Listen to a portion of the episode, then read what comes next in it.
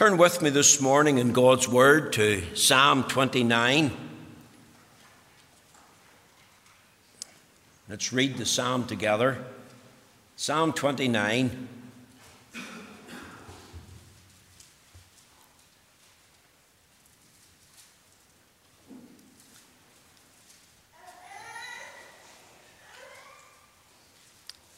Psalm 29, let's hear God's word.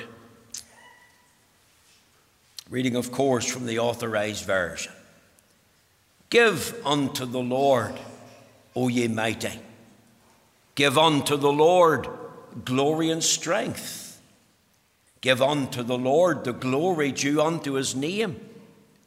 Worship the Lord in the beauty of holiness. The voice of the Lord is upon the waters.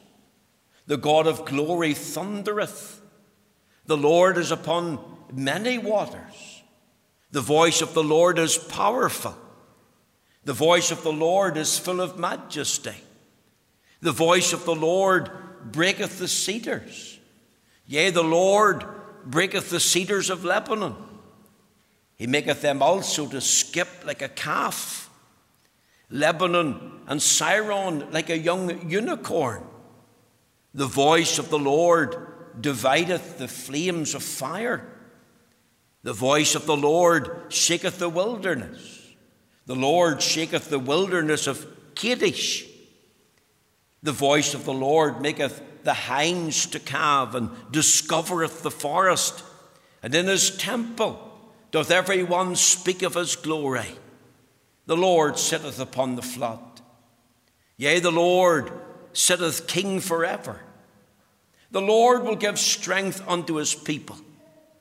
The Lord will bless his people with peace. Amen. We know the Lord will stamp with his own approval and blessing this reading of the Holy Scriptures. Now, my text this morning is taken from Psalm 29 and in the verse 2.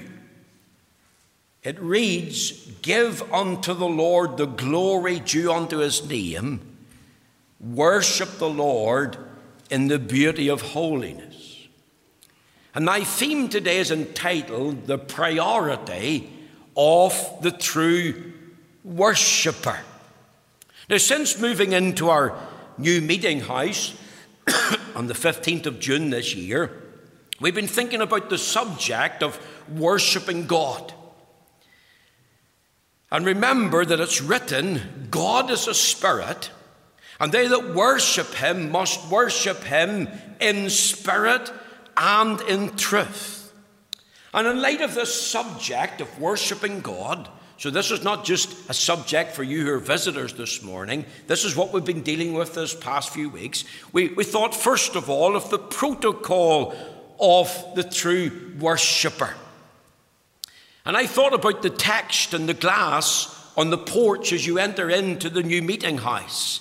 It was from Psalm 100 and verse 4, and it says, Enter into his gates with thanksgiving and into his courts with praise. Be thankful unto him and bless his name. And I ask you to consider the protocol of the true worshipper. We enter in because we've got a summons from God to repent and believe the gospel.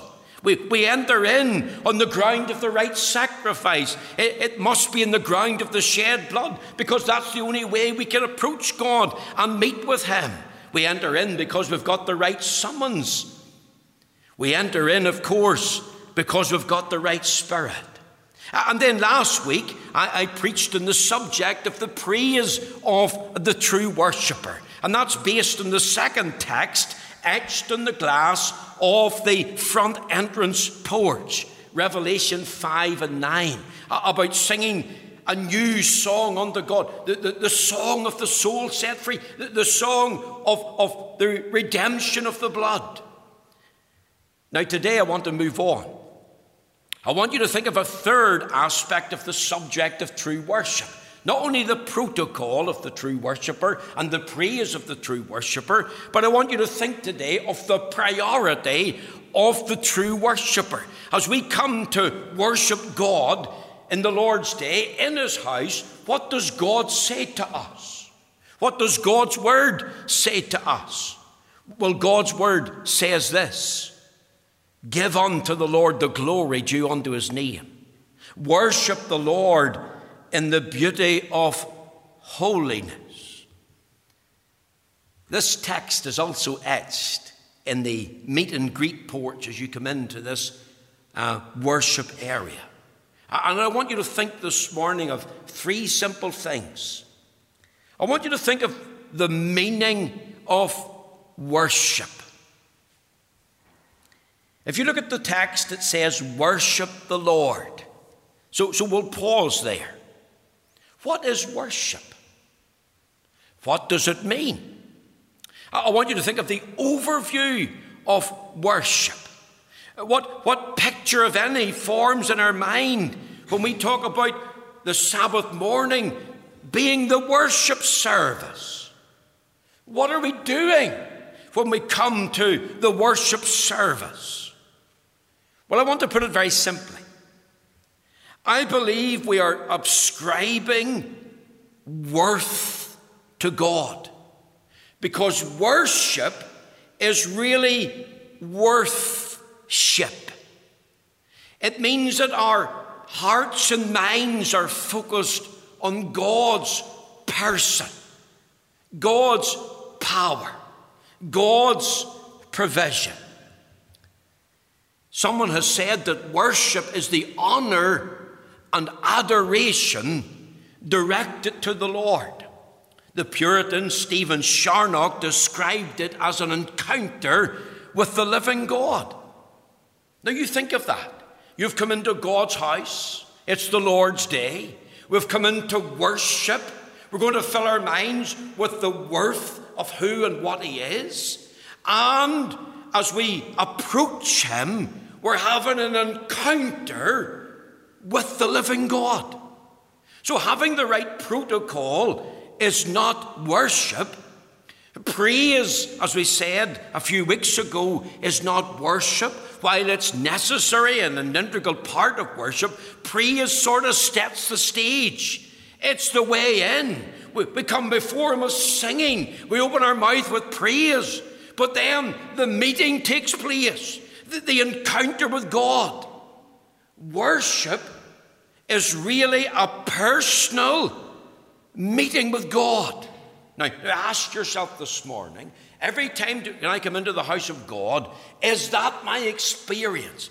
I come in to have a personal meeting with God.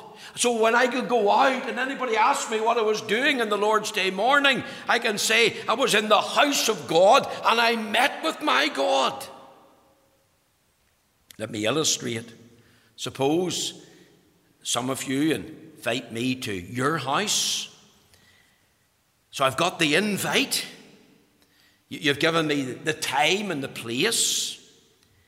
And then when the time is ripe, I knock the door or ring the doorbell, and you open the door, and then I go. And of course, there's hugs and there's greetings and there's handshakes and there's maybe the, the peck in the cheek. And, and of course, then there's the talk and the tea. And we have fellowship and we, we have an experience. We have a meeting with each other. Me getting the invite is not the meeting. Me standing at the door, ringing the doorbell, knocking the knocker, that's not the meeting. The meeting is when we greet each other and we sit down to talk in a fellowship.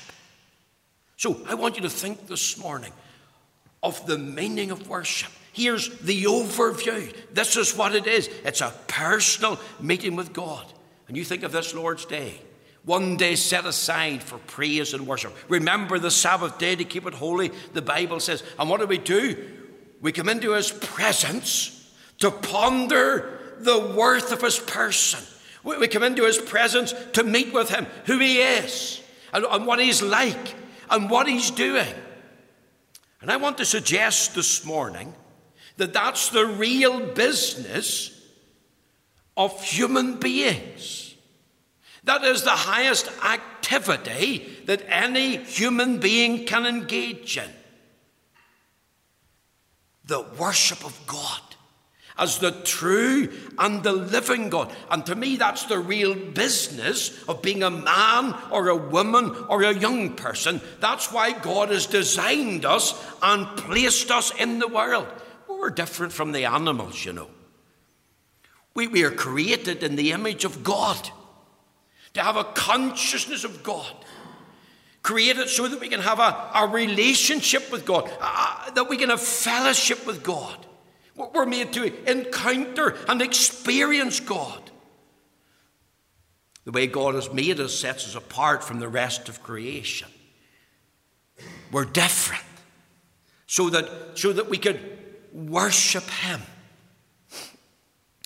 In the meaning of worship, I want you to think secondly about the object of worship. If you look at the text, it says, look at verse 2 worship the Lord. Now, they underline the word Lord. Do you see the word Lord in the authorized version? It's in capitals. Can you see that? Well, let me tell you that the word Lord in Psalm 29 is mentioned 18 times. And when you see the Lord in capital letters in the authorized version, that is the covenant name of God. The children of Israel would have talked about Jehovah.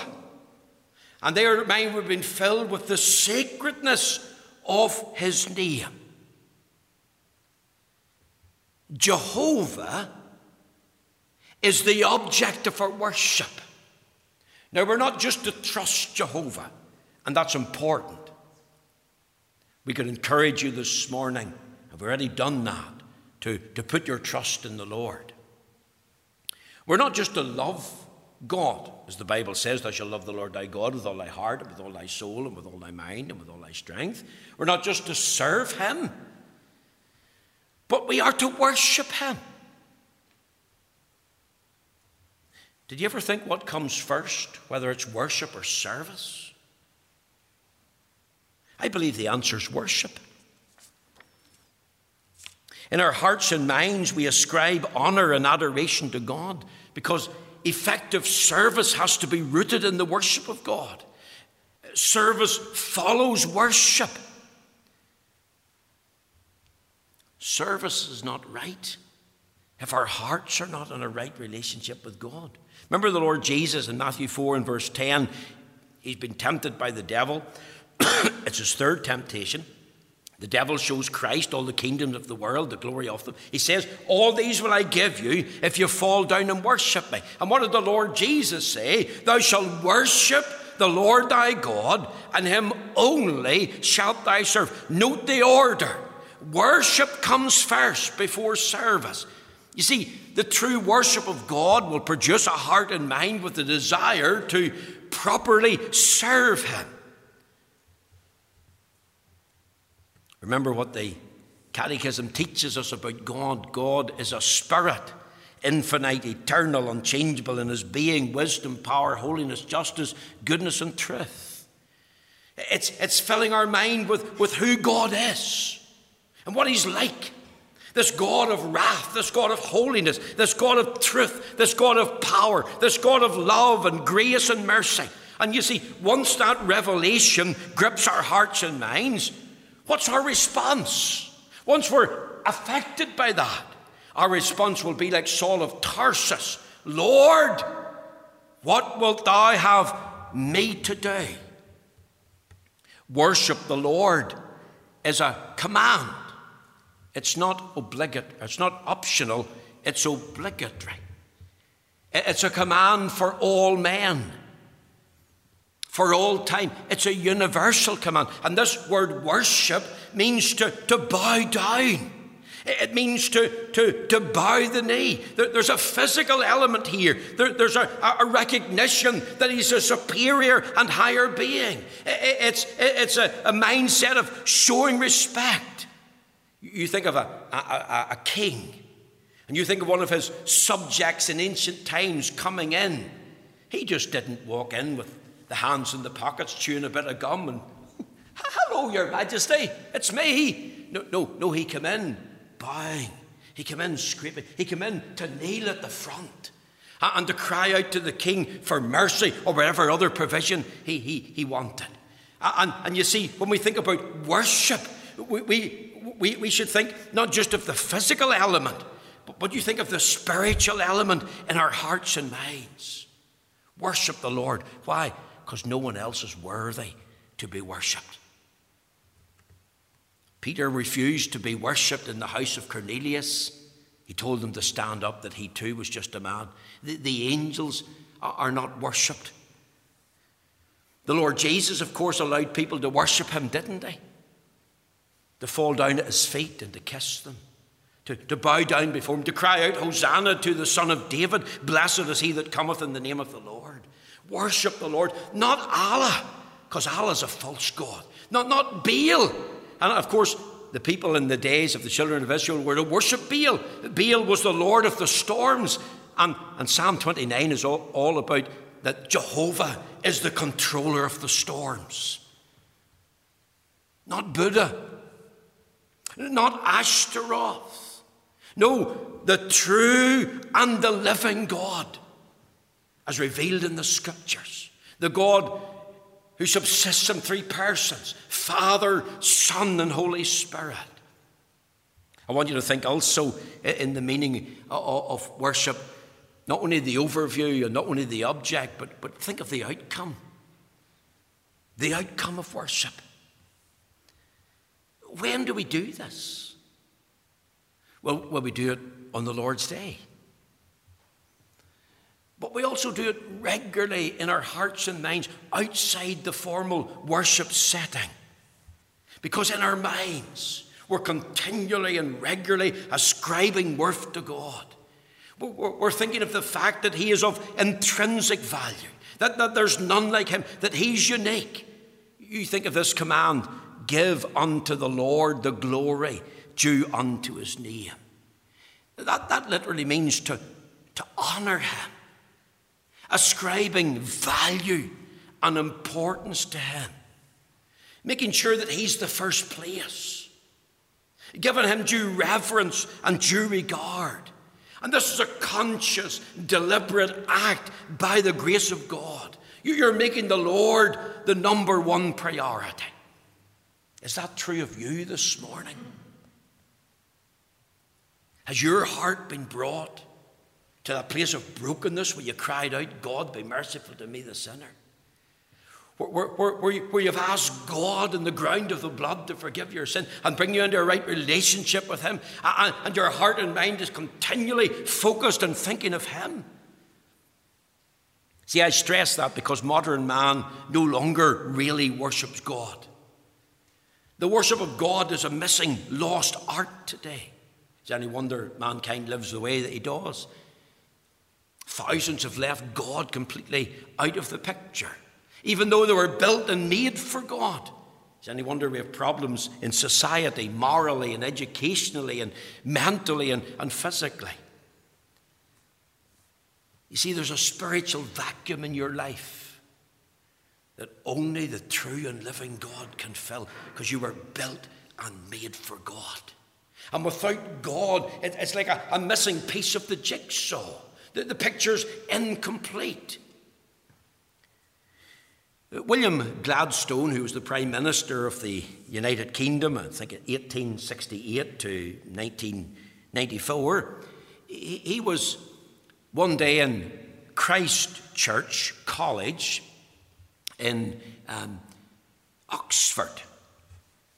And he was talking about the changes that had taken place in England in those days. And someone asked him, Have you no anxieties then, Mr. Gladstone, for the future? And he said this Yes, there's one thing that frightens me. And it's this the fear that God seems to be dying out in the minds of men. The fear that God seems to be dying out in the minds of men.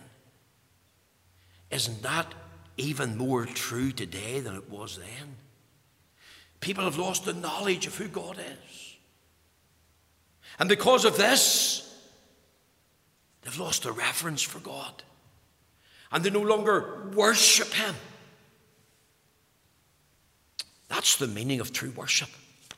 I want you to think, secondly, and very quickly, the manual for true worship. What is the manual for true worship? I'll answer it in one phrase the scriptures of truth. Worship has to be according to the Word of God, as God has revealed Himself in the Holy Scriptures. If, if you notice, the, the, the, the text goes on to say, Worship the Lord in what?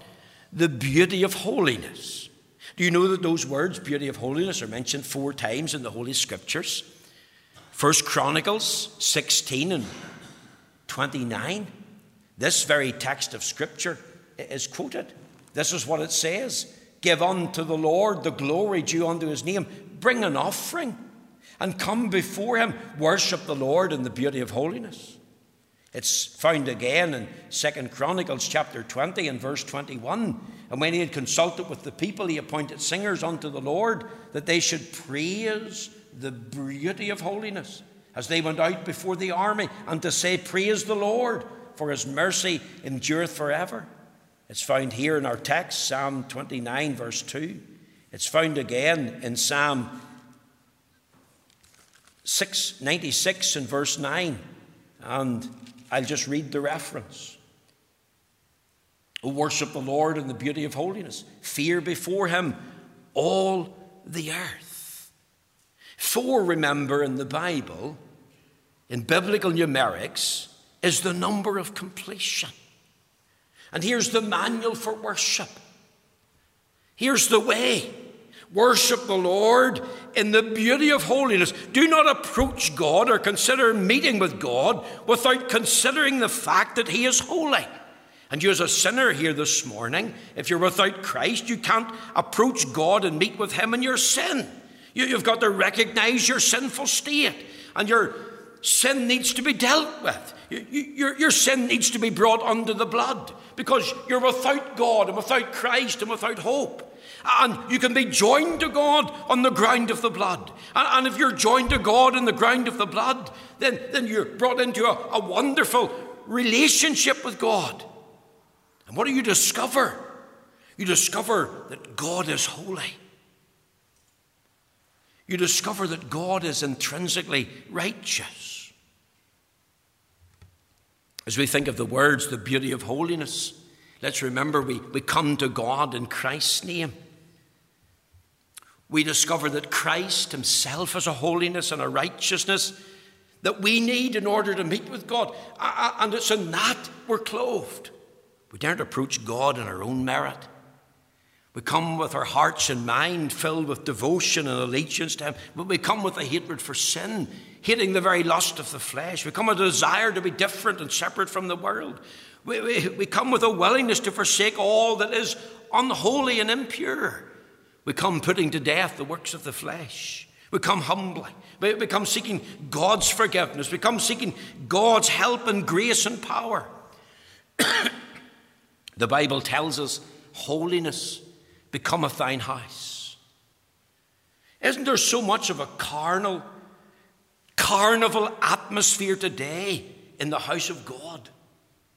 That people come to worship God any old way as if he's anybody. I want to tell you, God is holy. And when we come into his house, we're to remember holiness becometh thine house. He says, Be ye holy, for I am holy. We're to come with reverence. We're to come with awe. We're to come with fear. In the context here, Psalm 29 has to do with Jehovah is in control of the thunderstorms. You think of a thunderstorm for a moment. It's not a frivolous thing, is it? It's not something that's light-hearted. It's not something that's jovial. It's something that gets your attention. It's something that produces awe and wonder. Surely the thunderstorm shows the, the glory of God as our creator and maker. It shows the wonder of his power. Doesn't the Bible say the heavens declare the glory of God and the earth showeth forth his handiwork? And of course, a thunderstorm is not something that's trivial or, or jovial or light-hearted. And as we come to God, we, we certainly don't come with our own inventions. We come realizing this is a serious thing to be in the presence of God. And I want to tell you this morning we don't come barking like a dog, we don't come laughing like a hyena, we don't come rolling around the floor. I'm not saying we be morbid or sullen, but we come with a reverential awe. We come with a holy fear because we're coming to meet God. And we remember to worship Him in the beauty of His holiness. And we come, yes, with a willingness to put away sin and our hearts being opened. Someone has said that the reference to the beauty of holiness has to do with the holy garments that the priests would have worn, the Levitical priesthood in the days of the tabernacle and temple worship. And of course, the Levitical priesthood had a particular clothing that they must wear to represent the Lord. It was attire that, that, that God had set down. And I'm convinced that that's where the Sunday best actually comes from. This is the Lord's house. Holiness becometh thine house. It's the Lord's day. It's one day in seven set aside for a special activity, the worship of God, going to meet with Him. And therefore, people come dressed in their Sunday best. Did you know that a lady in Wales called Mary Jones, who saved up a long time and walked, I think, 18 miles barefoot to buy a Bible, did you know that when she walked barefoot, she had the, her shoes around her neck? Why did she not wear her shoes? Because they were her Sunday best. She didn't want to wear them out, and she would rather have walked barefoot than to wear out her shoes so that the shoes were clean and presentable when she came into the house of God. Now, if you've only one item of clothing, I know of a man who came to church in a boiler set, I have no problem with that because he only had the one item of clothing. But I want to say this morning you wouldn't meet the Queen in a t shirt or a pair of shorts. No, you would wear modest and appropriate clothing because the clothing that you choose is, is, a revelation of who you are and your demeanor as you come to approach God. We need to rediscover a high view of who God is, not be light-hearted, not, not be half-hearted, to, to, to come with singing, to come with supplication, to, to, to, to come with sacrifice, to, to, to come uh, uh, uh, and, and listen to God's word, to, to come with meditation, to, to come with lifting up Christ, to come with a teachable spirit, to come reading the scriptures. I want you to think of one final thing the motivation of worship. It says in our text, Give unto the Lord the glory due unto his name. You see, in this psalm, there's a creation theme. God speaks creation into existence by the word of his power. Notice the reference, the voice of the Lord. It's mentioned seven times. By his word, he spoke this world into existence. By his word, he sustains it. John 1 and 3. He made all things by the word of his power. Colossians 1 and 17, he upholds all things by the word of his power. Psalm 19 and 1, the heavens declare the glory of God and the earth showeth forth his handiwork. And we think of creation in the context here, he's the Lord of the storms. He's the God who's in control of the storms. We've been rejoicing in these sunny days, and we're thanking the Lord that while it's been hot, we haven't been completely burned up to a crisp or a cinder. The sun is exactly the correct distance from the earth, and, and the earth from the sun. Otherwise, we'd either burn or freeze. See, God remembers not in nature, He's over nature.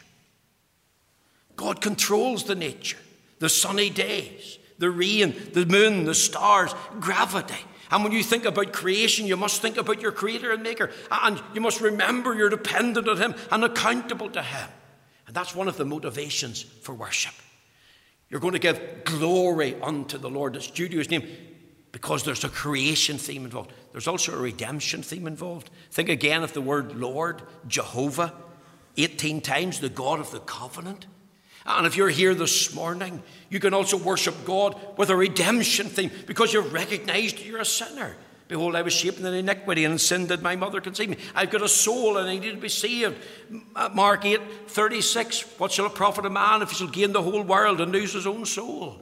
You, you, you've discovered that, that I need Christ to save me. Acts 4 and 12. Neither is there salvation in any other, for there's no other name under heaven given among men whereby we must be saved. And we read the scriptures, we read wonderful testimonies.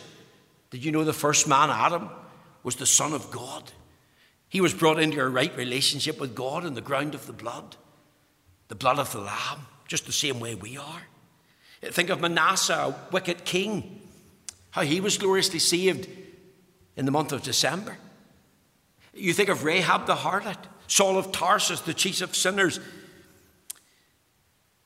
the Zacchaeus, a, tax collector, the Philippian jailer, Lydia, the seller of purple. You see, they were all saved and they were all brought to realize that they could give glory unto the Lord, not only because He's creator and maker, but also because He's redeemer.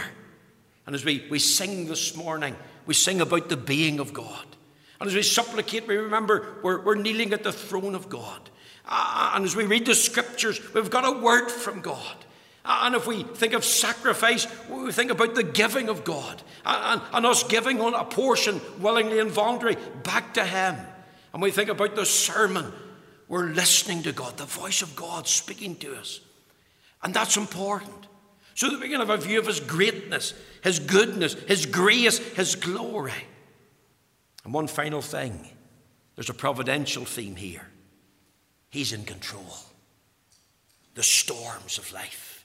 Not only the storms in nature, but the storms right now. And maybe you're facing a storm. And why has He sent them? Well, storms can either draw us to Him or drive us from Him. There's a man called Jonathan Goforth who was a missionary to China. He was a blind man. And when he came back on furlough from China to America, he was in a particular meeting. He wasn't speaking to this other man, but this other man was just sitting watching him. And in that service, as Jonathan Goforth sat there, the man came to this conclusion there's a man who knows and loves God. And that man in that meeting got right with God. And he was gloriously brought into a right relationship with the Lord. And then he went forth himself to serve the Lord. When we think about worshipping the Lord, it demands total obedience. With privilege comes responsibility. It demands listening to God intentively. God is speaking to me. It demands our consecration to God that's complete and wholehearted. It also demands godly reverence. And as we're overcome with creation, the theme that He's our creator, overcome with redemption, He's our redeemer, and overcome with providence. God has foreordained whatsoever comes to pass, and these things can draw us to Him or drive us from Him. And no matter what we experience, we can meet with Him. Give unto the Lord the glory due unto His name. Worship the Lord in the beauty of holiness. Thank you for listening this morning. Thank you for coming. And I pray God will bless these few thoughts to your heart today.